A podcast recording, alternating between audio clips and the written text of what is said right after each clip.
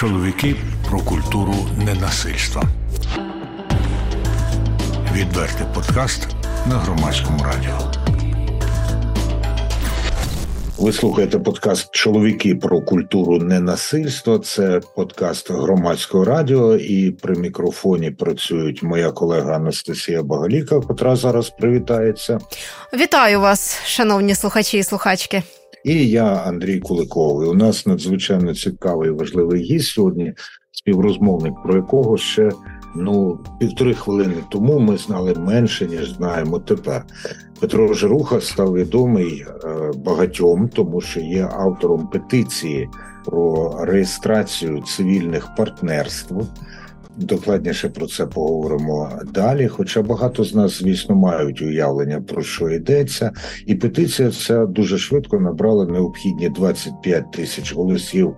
Ну як всюди пишуть громадян, але я припускаю, що громадянок так само і тепер її має розглянути президент. А ще ми і от всюди пишуть, що Петро Жируха він військовослужбовець, який бореться за права ЛГБТ люс спільноти. Але ми ще з'ясували, що він і музикознавець, чи дослідник музики, про що обов'язково мова піде.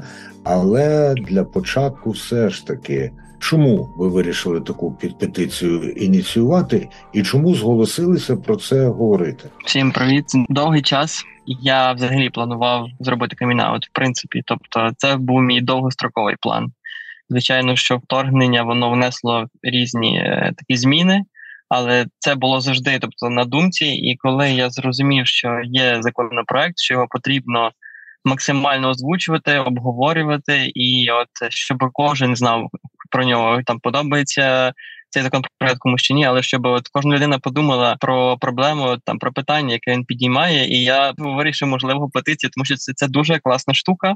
Дуже класний інструмент. Ти одразу звертаєш увагу, тому що якщо 25 тисяч людей говорять, що вони підтримують, значить це щось означає, і це не можна просто мій пост в Фейсбуці і все так. Коли там кажуть, що ну один Петро написав і і все. А тут 25 тисяч людей сказало: Окей, е, ми підтримуємо, і це ігнорувати не можна, як мінімум, так просто. Тому це супер. І вже президент відповів. Відповідь була е, мені здає, ну е, для мене окей. Тут я, я маю на увазі, що ті тези, які він написав, ті тези, які він повторив, е, про які він говорив. Він не змінював, е, посилив, підтримав, е, додав такого е, імпульсу, наприклад, голові Верховної Ради, так додав імпульсу прем'єр-міністру для того, щоб вони знову ж таки звернули на це увагу, і і для мене це плюс. Тобто, от нещодавно сьогодні я отримав електронного листа від комітету з правової політики Верховної Ради, які котре мені мене проінформували, що все окей, вони знають про законопроект. Всі депутати проінформовані, все супер. Тобто, все йде за процедурою, все обговорюється і таке інше. Я такий, ну ну супер, пане тобто... Петре. Тут я звертаю увагу на слово вкотре. Оце ж можна інформувати, інформувати і нічого не робити. Як відчуття так. робиться, не робиться. Так, я відчуваю зміни як мінімум в інфопросторі. Тобто, навколо мене люди говорять про це, змінюють думки дискутують. Е, раніше такого не було. Тобто, ну раніше я і сам не говорив про це настільки відкрито, настільки прямо так не задавав прямі запитання своїм опонентам в дискусії. Так раніше все було так. Типу, я говорю як людина, яка підтримує рівність, так але не говорю людина, як яка потребує цієї рівності конкретно для себе. І коли люди там говорять мені у відповідь, що там вони хочуть, щоб я йшов у підвал. Наприклад, там ми хочемо, щоб ці люди не були на вулицях. Е, а я говорю: отже, ви хочете, щоб я не був на вулиці, так? Тобто, коли я це говорю, люди сумніваються зразу в своєму рішенні, тому що вони конкретно мене не хочуть у підвал саджати, і вони тоді сумніваються у своїй повній тезі, що можливо і інших людей не хочуть у підвал саджати. І і для мене типу це є гарне зрушення. Тобто, як мінімум все моє оточення вже задумалося про це питання, і Петро люди з максимально негативної точки, так ні, ні, так. кажіть, коли до максимально негативної дійшло, це ще навіть так. цікавіше стало. Так, коли було максимально негативно, а потім воно змінилося на нейтральне. А деколи й дуже позитивне. Тобто я цього ніколи не очікував. Я завжди ніби готувався до найгіршого, до не знаю, до того, що мене виженуть, там е, відмовляться і таке інше. Я ніби завжди був готовий, що ось я зараз це скажу, і і все. І всі від мене відмовляться, от в цю саму секунду. Але так не ставалося, і і це вже для мене було супер. Що ніхто не відмовляється. Там люди зразу замислюються, і там через деякий час розмова продовжується. І для мене сам факт того, що люди е, вступають у дискусію, вже є дуже круто. Тобто, вони не як знаєте, наприклад, е, е, які просто не реагують на жодні слова, а вони вже Е, наприклад, я говорю їм щось, і мої опоненти е, думають про це і відповідають конкретно якимось аргументом. І це я відчув свою суб'єктність. Я відчув, що е, риторика максимально змінюється. Люди починають звертатися до свого критичного мислення, а не до того, що щось хтось колись сказав. І це мене дуже сильно радує. що зараз починають переважати уже дискусії іншого рівня, що немає просто суперечки на базарі, це переходить вже у якісь аргументовані розмови. Це це мене радує. Це дає дуже велику надію, що саме аргументи допоможуть йти до. Ну, до якоїсь істини, так ну істини, до якогось добробуту між всіма, можна так сказати, до співжиття е, всіх е, груп людей в Україні. Ви слухаєте подкаст Чоловіки про культуру ненасильства. Петро Жируха, військовослужбовець і автор петиції про цивільні партнерства. Зараз е, в подкасті громадського радіо Чоловіки про культуру ненасильства. Нагадаю, постійні авторка і автор цієї програми це Анастасія Багаліка і Андрій Кулико. Я от хочу запитати, можливо, комусь з наших слухачів і слухачок може видатись дивним, що ми говоримо про культуру ненасильства з військовим. Тому що я не знаю, чи є такі люди насправді в Україні. Припускаю, що все ж таки є, які, можливо, недостатньо в контексті для того, щоб уловити, як погляди на культуру ненасильства можуть поєднуватися з місцем, де це насильство проявляється зараз найбільше. Як це відбувається для вас? Безперечно, війна, і в принципі, коли ти військовослужбовець, то ти повинен визнати те, що ти будеш чинити в певному роді якесь насилля. Е, ну знаєте. Якусь агресію. Ми навіть коли там е, я читав е, таку думку, що коли, наприклад, приходимо в гості до когось і без просто щось беремо, то це ми чинимо таку агресію, якусь пасивну, так виходить так. А тут, типу, ти в певному роді максимально от цю агресію ти повинен чинити, тому що ти, наприклад, от на, на, на, на найсвіжіше, що я можу згадати, сьогодні шукав місце, де я буду далі працювати, так і проживати, і таке інше. І кожного разу, коли це відбувається, коли там я заходжу у будівлю, яка розбита, або яка залишена, або там мені кажуть, ці люди тут жили, а потім вони виїхали в Росію, більше ніколи не повернуться. І ти розумієш, що ну ось тут є будинок, е, в ньому жили люди, е, там двері зламані, е, тому що ну від причини невідомі.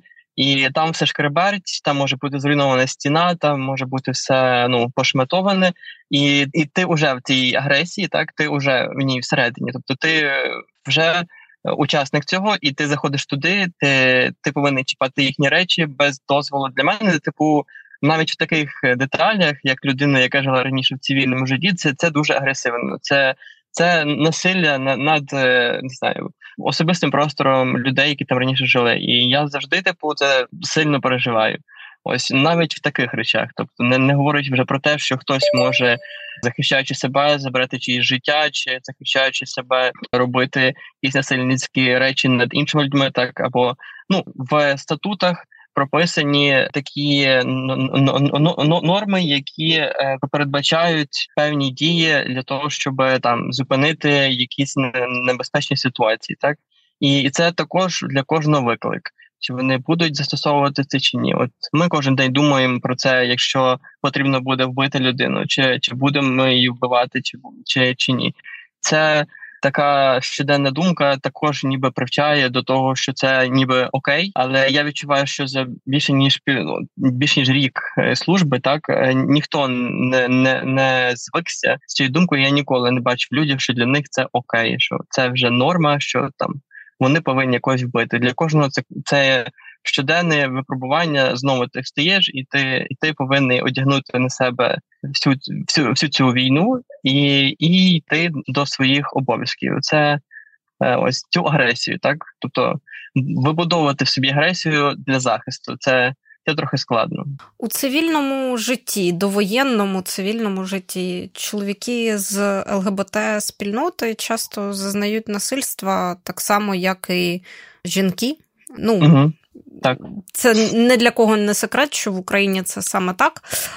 Як вам доводилося відчувати такі речі на собі, і як ви собі пояснювали, чи існує у вас дозвіл на насильство у відповідь? І як відповідати на насильство, проявляти чи не проявляти маскулінність? От чи задумувались колись про такі речі? Я е, деколи думав про те, що буду робити, якщо е, інші люди будуть е, там. Я буду бачити ознаки того, що вони хочуть стосувати фізичне насилля чи що, щось такого роду. І ну особисто у мене такого не було. Тобто ніколи не переживав е, ситуації, де от люди нападають е, через будь-яку мою ознаку, так чи ситуацію, і таке інше. Тобто я особисто такого не, не, не знаю.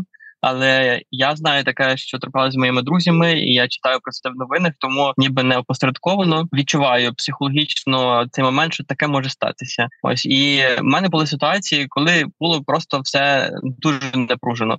Але чомусь кожного разу ми розмовляли, і і, і типу, от ми розмовляли, розмовляли, і в кінці виходило все окей. Ось у мене були ситуації з жінками просто е, на вулиці, так коли я відчував, що жінка думає, відчуває у мені загрозу. Е, у мене була така ситуація. Е, ну мені звичайно, що не було приємно, тому що все таки я не не, не думаю, що я прямо така загроза. Але я розумів, чому вона це відчуває, і не, не хотів провокувати у ній тривогу. Ну я я запитав у неї інформацію уже вночі у Львові, а, але вона дуже агресивно відреагувала, ніби напевно подумала, що я не знаю. Це це мій початок до до, до, до, до нападу. розмови флірту. Чи та, до ну, нападу, так. І, та, чи до нападу, чи до чого завгодно. Ну я я відчув, що жінка дуже не прожилася. Е, вона стояла на зупинці. Це було вже дуже пізно, 11 ночі. Не знати, чи прийде цей трамвай. І я зрозумів, що добре, тоді я тоді краще залишу, бо бо, типу, яка різниця взагалі, що там мені треба якщо людина вже е, почала відчувати страх. Це це не має бути так і все. Потім ми про це довго говорили з моєю подругою, яка е, от вона написала так, текст законопроекту. Так вона є в команді Сусун, і ми часто говоримо про жінок і їх. Е, от е, те, якому насиллю вони піддаються в суспільстві, так що є багато речей, які просто чомусь не визнаються, і і і вони ніби то толеруються, так і ми з нею довго от доходимо до того, як мені жити в суспільстві чоловіку, неважливо чи ЛГБТ чи ЛГБТ чоловіку, як мені жити в суспільстві для того, щоб зменшувати тиск на на жінок, типу тривогу, страх і таке інше.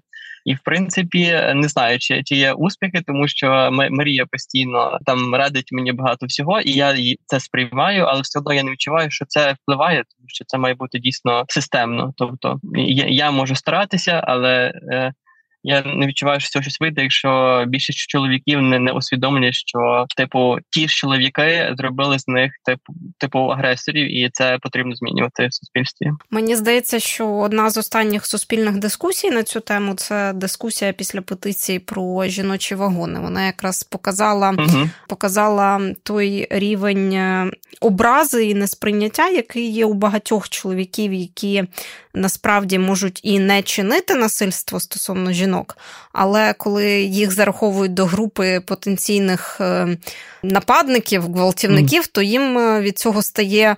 Образливо, і вони готові захищати у відповідь якісь свої певні привілеї, які існують зараз. Ну тут цікавий аспект. Я перепрошую Настю, Так. тому що кілька років тому про таку ініціативу вже говорили, і тоді не було такого несприйняття.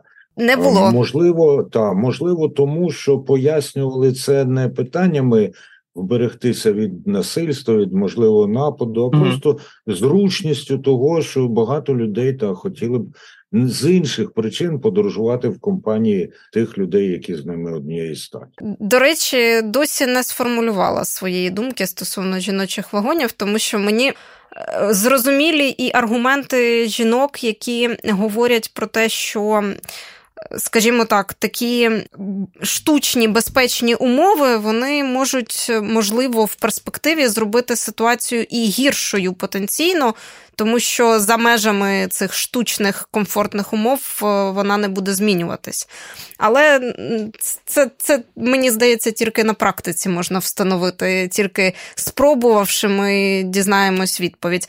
Тим не менше, дискусія, яка виникла в суспільстві, вона мені здається показує дуже багато вразливих ем, точок, е, з якими треба працювати і проговорювати. От е, Петре, як вважаєте, що чоловіків в цій історії ображає найбільше? Ну, знаєте, для мене цисгендерний гетеросексуальний чоловік це взагалі найпривідйовніша версія всіх можливих суспільств, і і вони ніби ніколи не переживали взагалі нічого негативного. І тому ніби не, навіть не, не вірять деколи, що люди переживають якийсь негативний досвід в суспільстві, тому що вони не переживали. І для мене це дійсно деколи навіть шок, що е, ну ти бачиш конкретні випадки, але там співрозмовник говорить мені, що цього не існує. Типу, бо у нього в житті все було добре. Для мене це дійсно дивно, тому що це це ж не логічно. Якщо ну Якщо ти їхав у вагоні і 100% часу у тебе все було класно, а в когось ні, то це не означає, що та людина типу щось видумує. І для мене ця логіка взагалі не, є якоюсь поганою. Коли у тебе в житті такого не ставалося, значить цього не було взагалі у, у всьому світі. Це це для мене дуже погано, і треба це змінювати. І ця штука з вагонами, і мені думка така сподобалася, що ми знову не можемо вийти з цієї е, такої системи, коли е, жертву Тобто, коли ми намагаємося змінити жертву, але не звертаємо уваги на людину, яка є агресором. Тобто, чоловік як пішов в цей вагон, тобто то він так і ходить. Все окей. Тобто чоловіка ніхто не чіпає, він купляє спокійно квитки, він їде, його ніхто не відмежовує. А от жінку, яка постраждала, її вже десь забирають якісь вагони, десь її обмежують. Вже там не знаю, чи вона зможе купити квиток, якщо вагонів буде мало. Тобто, знову жертва починає е, типу платити е, якимось цим комфортом, змінами у житті. Вона має десь там пристосовуватися до якихось агресорів, які невідомо де можуть з'явитися. І ну, типу, для мене це не ок. Максимально мають привертати увагу до людей, які е, ну типу чинять цю агресію. Тобто, от їх повинні змінювати. Тобто, я як чоловік готовий змінювати свій свій комфорт і спосіб життя якщо це допоможе е, жінкам почуватися безпечніше. Я готовий іти у чоловічий вагон і не знаю, чекати на інший потяг. Якщо не буде чоловічих вагонів е, окремих, то я не знаю. Е, але якщо це допоможе, то я буду це робити. Якщо там зроблять рейтингову систему, не знаю, для всіх пасажирів. І люди будуть ставити там лайки чи дизлайки. і Якщо ти про тебе буде все погано, то тобі не продадуть квиток. То я готовий на цю систему, якщо дійсно вона буде працювати, і це допоможе стримуватися насильно на поліцейських у вагонах. Не знаю, тобто поліцейські вагоні це зміна і для чоловіка. Він бачить уже поліцейського. Він змі, типу він уже не буде поводитись так, як він поводиться безнаказано. А він, мене до речі, це... може побачити поліцейську. Так, поліцейську справді. Так. Я думаю, що поліцейська ще ще буде пильніше слідкувати за цими чоловіками, і думаю, ще краще відреагує ніж ніж ніж чоловіки, бо вона справді розуміє, в чому може бути проблема, і можливо швидше дасть результат. І я я не впевнений в цьому, але мені здається, що ну жінка зрозуміє жінку в цій ситуації швидше ніж чоловік, як ми бачимо, який може подумати, що жінка е, не знаю, в неї все окей, просто вона щось видумала, і і, і, і так далі. І так далі. Такий газлайт, знаєте, це це для мене токсично дуже сильно. Петро Жируха, військовослужбовець і людина, яка насамперед зараз славилася тим, що ініціювала петицію про одностатеві цивільні партнерства, яка уже, до речі, зібрала 25 тисяч необхідних підписів на підтримку, на яку вже відгукнувся президент. Ну але що буде далі, то подивимось у подкасті Чоловіки про культуру ненасильства на громадському радіо з нашого громадсько радійського боку Анастасія Багаліка і Андрій Куликов. Ну мені здається, що насправді тут е, виявилося е, в цій історії тих пристрастях, які спалахнули навколо неї, от те, що Петро каже: Я готовий, тобто він добровільно, так? А багато людей сприйняли так, що силоміць заганятимуть жінки окремо, чоловіки окремо, а елемент добровільності того він і зник із Це, до речі, проблема нашого суспільства. Що коли йдеться про щось, що цілком може бути і природньо може бути добровільно, ми все одно сприймаємо це як наказ. Але повернімось до самого Петра. І того, що от ви сказали, що у вас ніколи не не виникало, ну принаймні помітних таких небезпечних ситуацій, але ж це було до того, як ви е, зробили розкриття, яке нам відомо як камінгаут. І от коли ви готувалися до цього, ви самі сказали, що не зразу таке рішення до вас прийшло. Ви ризики оцінювали?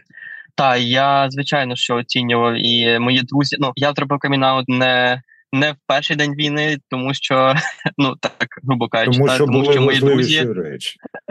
Ну е, та насправді так, бо тоді був такий шоковий стан, що можливо перші пару місяців взагалі про промайнули як мить. Але потім ми з друзями говорили, е, з якими я разом служу. Ми от вступили в, в армію, так і вони мені радили не говорити нікому, тобто тримати це в секреті для того, щоб мені було безпечно. Так як зараз війна, зараз дуже багато людей різко е, ну, мобілізували. Незрозуміло, може навіть які це люди з яким темпераментом, з яким бекграундом.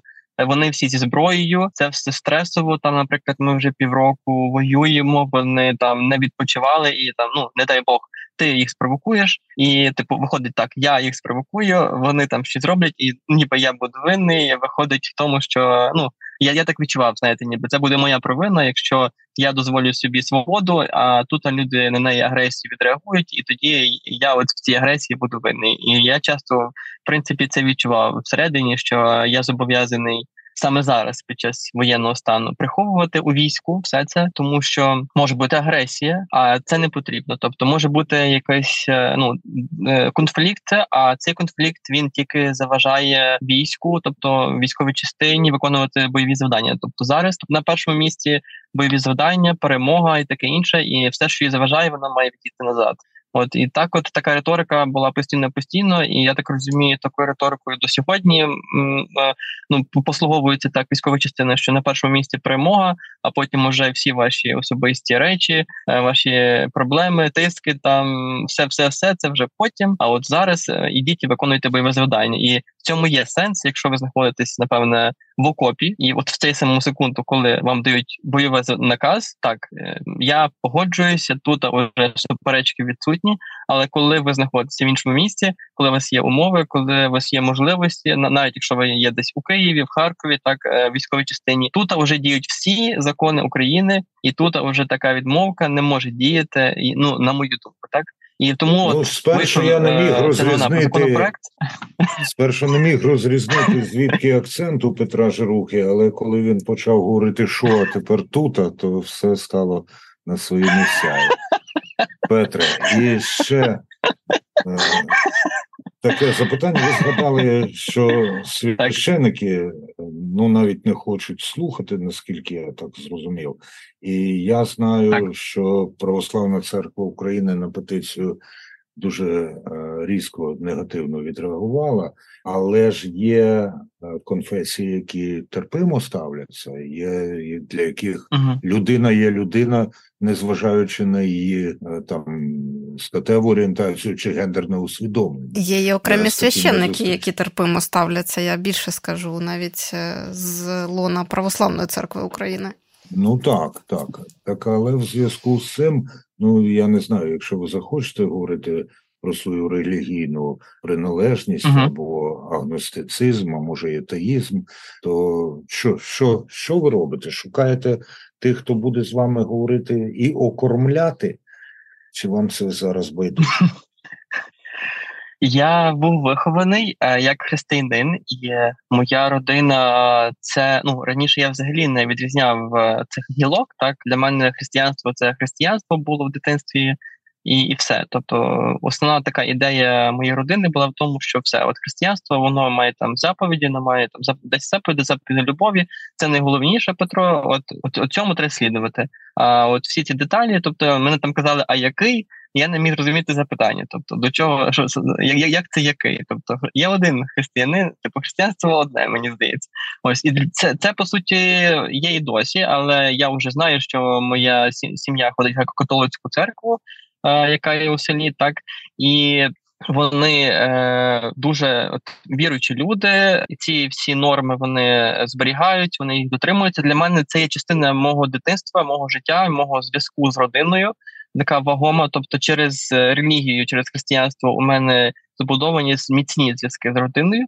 І я дуже підтримую ідеї конкретно саме ці, тобто не не, не те, що вже продукується в сучасності, так там тими зверненнями, наприклад, ради церков до президента. Тобто, це для мене не є настільки важливим е, документом, як там оці 10 заповідей, які говорять робити хороші речі. Так, наприклад, ось для мене або, типу... не, або не робити погані. Та або не робити погані для мене це дійсно важлива така штука, і я часто відчував е, таку напругу е, в родині, тому що вони ніби релігію використовували для спокути, і цієї спокути було знато багато. Тобто, я як дитина, типу, ну мені треба все таки деколи якоїсь радості у житті. Я не можу постійно спокутувати. Тобто, це це занадто багато і я ну, деколи вже протестував, казав, ну я не хочу от ходити і постійно от, думати про все погане, що я міг зробити, і там, от е, оце все. От я хочу деколи щось приємне відчути, що є в релігії, що немає нічого приємного, чи що. І ну про це були постійно дискусії. І от одна з тих частин це тема про любов. Ми про неї говорили. Е, тоді, коли ніхто ще не знав про там про мої почуття, так е, я постійно задавав ці запитання, що там невже любити іншу людину, це треба ділити на стать, і типу, якщо там я не, люблю жінку, то це вже взагалі щось не те. Ну тобто, це це мені не йдеться з тим, що говорять е, паралельно в церкві. Так? І я наприклад не можу зрозуміти, чому настільки агресивна політика йде від церкви, бо я розумію, там, наприклад, вони говорять, що е, є відмінна думка, так.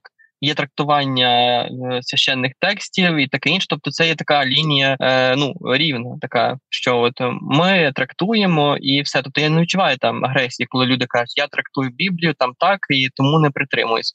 А коли, типу, там кажуть, вбиваєте, знищуєте, ну це все, то я взагалі не можу зрозуміти, чому така сильна агресія йде е, взагалі, що прямо аж знищуєте. Тобто там що, а коли, наприклад, ЛГБТ права починають захищати, то вони кажуть, що це розвалить всю країну. Тобто такі взагалі тези, знаєте, такі. Думки, що теж я ж сам лякаюсь, думаю, Боже, е, я ж на секунду лякаюсь, думаю, Боже, я як це розвалю країну? Це це ж взагалі, типу, апокаліптично звучить. І ну, ну я я не розумію, чому так. службовець, який не побоявся розкритися, каже, що я цього лякаюсь. Це людина йде на повну відвертість. Я вважаю, Анастасія Богаліка сьогодні у нас має кермувати, в тому числі дотриманням хронометражу. Тому у нас у нас ще є час на розмову, чи треба переходити до традиційних прикінцевих зауважень. Ви слухаєте подкаст Чоловіки про культуру ненасильства. У нас є час на традиційні прикінцеві зауваження, чи то пак висновки, які роблять у нас е, герої цього подкасту. Петре, в цілому підсумовуючи те, про що ми говорили.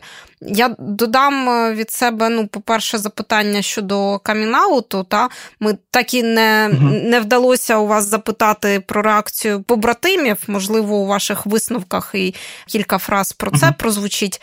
Ну і в цілому, говорячи про культуру ненасильства, як як вважаєте, ми на шляху до неї як суспільство? І як цим шляхом іти після війни? І як музикознавець, одна фраза про те, наскільки українська музика сприяє чи навпаки знеохочує насильство.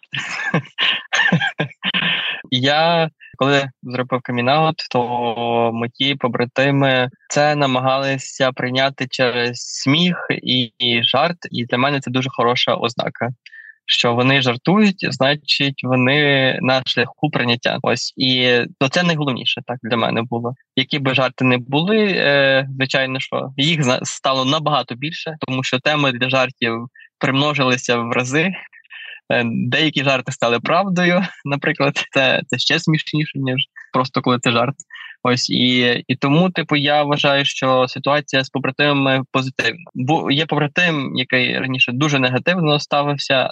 Зараз е, він е, ставиться, якщо не нейтрально, то позитивно. Тобто його риторика змінилася до такої, що кожен має право на особисте життя, на на свої почуття і на те, щоб бути захищеним. І от, от це він підтримує. Тобто для мене це перемога, типу, і. і і тобто круто, що стосунки так розвиваються завдяки завдяки сміливості. Я не говорю про свою, бо бо я був мене не надихнула сміливість інших людей, тому, типу, так ось. І говорячи про музикознавство, я намагаюся просто перегадати всі запитання при кінцеві про музикознавство, то я помічаю, що музика з геометричною прогресією рухається, і я не встигаю за нею. Я заходжу в інтернет рідко. Намагаюся е, орієнтуватися, хоча б з, з друзями-музикантами, так орієнтуватися по них, е, що вони вже встигли публікувати, і я бачу просто, що вони е, вдосконалюються дуже дуже круто. І просто що такі знаєте декілька сезонів, і і це стане типу, ну домінантність української музики і домінантність саме її от таких потужних меседжів вона буде сильною. Мені мені це дуже імпонує. Я, в принципі, як музикознавець, мав би звертатися до академічної музики, і академічну музику я вже майже за нею не слідкую. Тільки так, коли читаю статті своїх друзів. І я бачу, що теж рух є, хоча він повільний, так як знаєте, консерваторії, вони консервовані, і мені здається, розконсервувати це все дуже важко. Так як е, Чайковського консерваторія досі Чайковського, це мене засмучує, але нічого. Я я бачу, що з 0% е, у це стає уже більше. Уже є протести, уже є публічні такі речі, які люди не бояться висловлювати. Ось тому я теж вважаю, що е, знаєте, прогноз є є цікавий, і я думаю, після війни вже дуже багато саме у акцентах е, на вивченні музичної теорії і історії музики буде інший. Не буде домінантною вся російська школа. Я думаю, домінантною буде українська школа максимально. І і за і західні якісь е, штуки, тому що знаєте, було огидно, чесно кажучи, мені навіть у 2014 році читати російською мовою е, про російських композиторів. Це було огидно справді, і я досі відчуваю е, це, е, типу, ну це, це неприємне відчуття. І От як корисно насправді дуже... знати, що людина робила до того, як стала дуже відомою, тому що тільки зачепили цю тему, і Петро Жируха нам багато цікаво розповів. Можливо, можливо, коли у вас буде трохи вільного часу від ваших військових обов'язків і захисту нас усіх. Ми поговоримо так. спеціально про музику. Ну і все ж таки, дві-три фрази. От на так. вашу думку, е, і Анастасія Богаліка про це запитувала. Ну просто кажучи, поради, як розпізнати в собі іншого, який на той самий час є тобою справжнім, як не побоятися, і як не відповісти агресію на справжню чи потенційну агресію. Буквально дві-три фрази, Петре. Окей. Е, коли відчуваю агресію від іншої людини, е, то я задаю їй запитання з метою реально дізнатися, чому ця агресія в принципі є. В більшості випадків це допомагає. Людина е, починає думати і і відповідає на мої запитання, чому їй це їй це не подобається. Потім ми говоримо саме про це. Ось і в принципі зазвичай е, розмова закінчується в певний момент. Не знаю чому. Ось тому, коли люди агресують, е, справді потрібно зрозуміти, чому ця агресія присутня. Ну ну не просто обіжатися. Так, наприклад, я запитую, тобто вас бісить те, що я маю інші почуття, так там, наприклад, чи як, чи наприклад, вас е, дуже сильно вибішує те, що я говорю про свої почуття публічно, а і ви зачитаєте, типу, наприклад, і тоді люди починають відповідати на це. Е, дуже важливо агресію запхати в форму, і тоді можна з нею вже працювати. Ось дуже дякую. Інше питання. рух. А ну ще, але одну одну фразу, Петро. Ми ж не можемо все все. Я ж кажу, наступного разу поговоримо і про так. інше. Так, і я для себе дуже довго до цього йшов. Але якщо щось, якщо у ваші почуття не несуть деструктиву, то не потрібно типу думати, що вони погані. Ось це дійсно важливо. Це важко, бо я дуже довго, коли е, типу, я дуже довго думав, що це гріх. Тобто я такий думав, плюс один гріх. Типу, а от який насправді... цікавий насправді поворот, щоб позбутися невиправданої агресивності і вживання насильства щодо інших, потрібно припинити чинити насильство над собою щодо себе психологічне так. насильство та пригнічення самого себе. Ну і е, дуже дякуємо Петрові Жирусі музикознавцю, воїну, ЛГБТ-активісту. Сміливому громадянину Анастасія Багаліка і Андрій Куликов були співрозмовниками Петра Жирухів, чоловіки про культуру ненасильства. Слухайте, думайте. Чоловіки про культуру ненасильства. Відвертий подкаст на громадському радіо.